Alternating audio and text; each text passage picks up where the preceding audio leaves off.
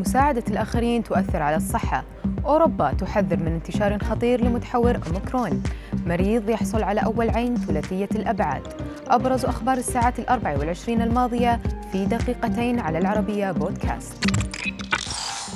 كشفت دراسة أجراها باحثون في جامعة أوهايو الأمريكية عن فائدة لا يعرفها كثيرون عن تأثير مساعدة الآخرين على الصحة الجسدية.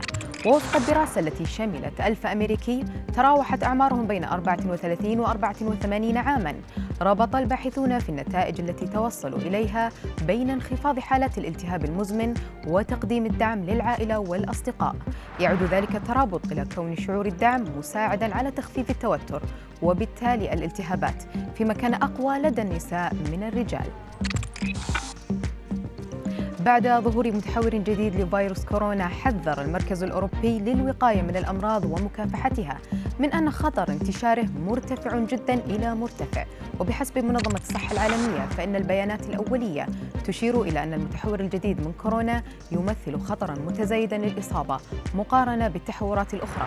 فيما أعلنت شركة موديرنا الأمريكية أنها ستطور جرعة معززة مضادة لمتحور فيروس كورونا الجديد أوميكرون الذي ظهر لأول مرة في جنوب أفريقيا.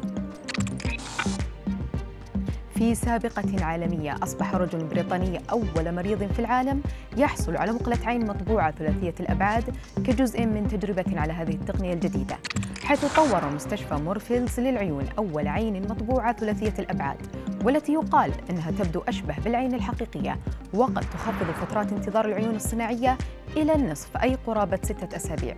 كما أن تركيب عين صناعية للمريض يحتاج إلى الخضوع لعملية جراحية وتشكيل العين في التجويف في حين تستغرق الطابعة ثلاثية الأبعاد للعين ساعتين ونصف الساعة للطباعة.